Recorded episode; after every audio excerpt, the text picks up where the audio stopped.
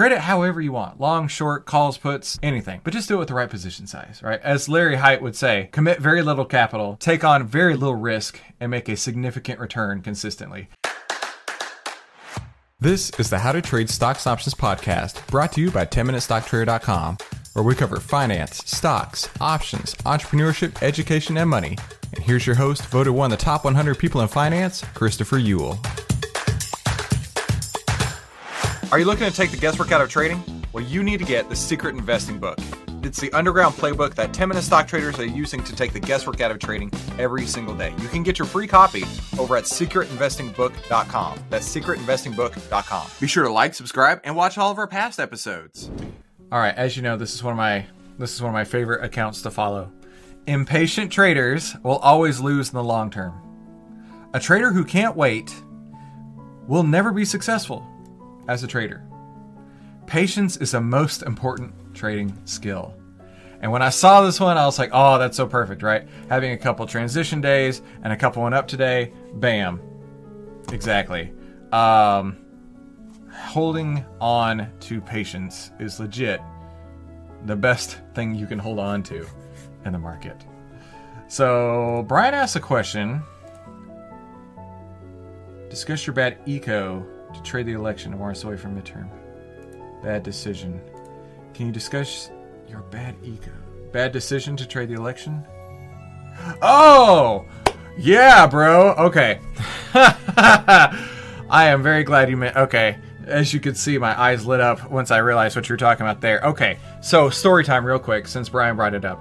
This was the 2016 election between Hillary and Trump. And I've been trading for a, a, little while, and I had gotten dangerous enough with option strategies to feel like I knew what I was doing. There is a option strategy called the. Actually, it's in your book. Um, hang on, I got my copy of it right over here. On top of my desk right here, I have the orange book. I have Mark's second book, Think and Trade Like a Champion. I have Brian Shannon's book, uh, which is green, which is why it's weird. Technical analysis on multiple time frames. I have my book, and I have uh, Mark's first book, uh, Trade Like a Stock Market Wizard. So, oh, and I have the Complete Turtle Trader. All of this is with is within uh, within reach at all times. So, I am quite the student of the market. Now, in your book, on page, give me a second here, put it all back. All right, in your book on page, Brian, I'm glad you brought this up page.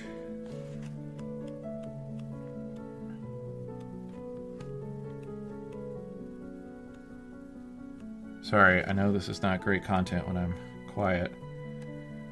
Where's that? Long call spread, broken wing put butterfly.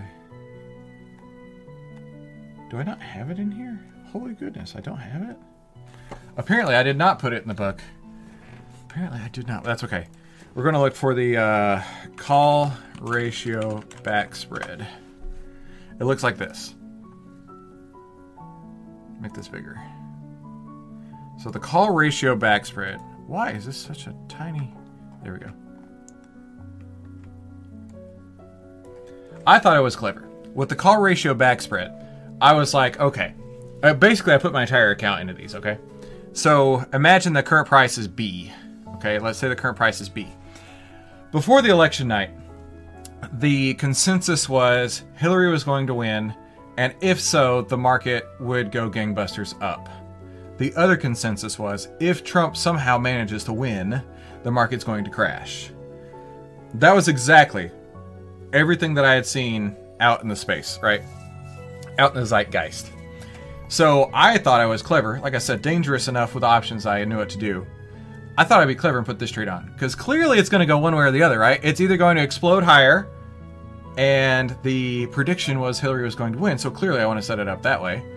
Or if it does crash, hey, I'll still make money, not as much, but it's a lesser likely situation. The mistake I made with this trade was election night was Tuesday. These were to expire on Friday. So election night comes. I'll never forget. I went to bed seeing the Dow limit down. I've never seen the Dow limit down before going to bed. And I was like, well, that's all right. No big deal. I'll make some money in the morning. The next day, it was up, and it was up, and it was up. And I think it was that Friday I went to go see uh, the It movie, you know, with the clown. I think that was the time that happened. Because I remember there was one day I went to the It movie and I had to close my trades out while watching that movie, and I was so frustrated because I, I, did it to myself. Anyway, um, so the price went up and it went up, it went up, but it wasn't going up enough. And every time I logged into my account, because I had my entire account into this trade, every time I logged in, it was like money was evaporating. Like as the minutes went by, it was getting less and less, even though it was moving in my favor. By the end of the week, it had still, let's say it ended around here, or maybe even around here. By the end of the week, I got wrecked. Like I'm talking two thirds of my account all in one trade within one week. And so that's a great story, as Brian mentioned, to A, not think that you know everything, right? Because because someone would think, given the two circumstances, this is a decent trade to set up, right? Well, it's going to go somewhere. I performed that trade exceptionally poorly. Right idea, but the execution totally failed on it. The money management totally failed on it. The result totally failed on it. So yeah, if you decide to trade the election, elections or whatever you decide to do, um, do so with a appropriate position size. We'll leave it at that. Trade it however you want long, short, calls, puts, anything.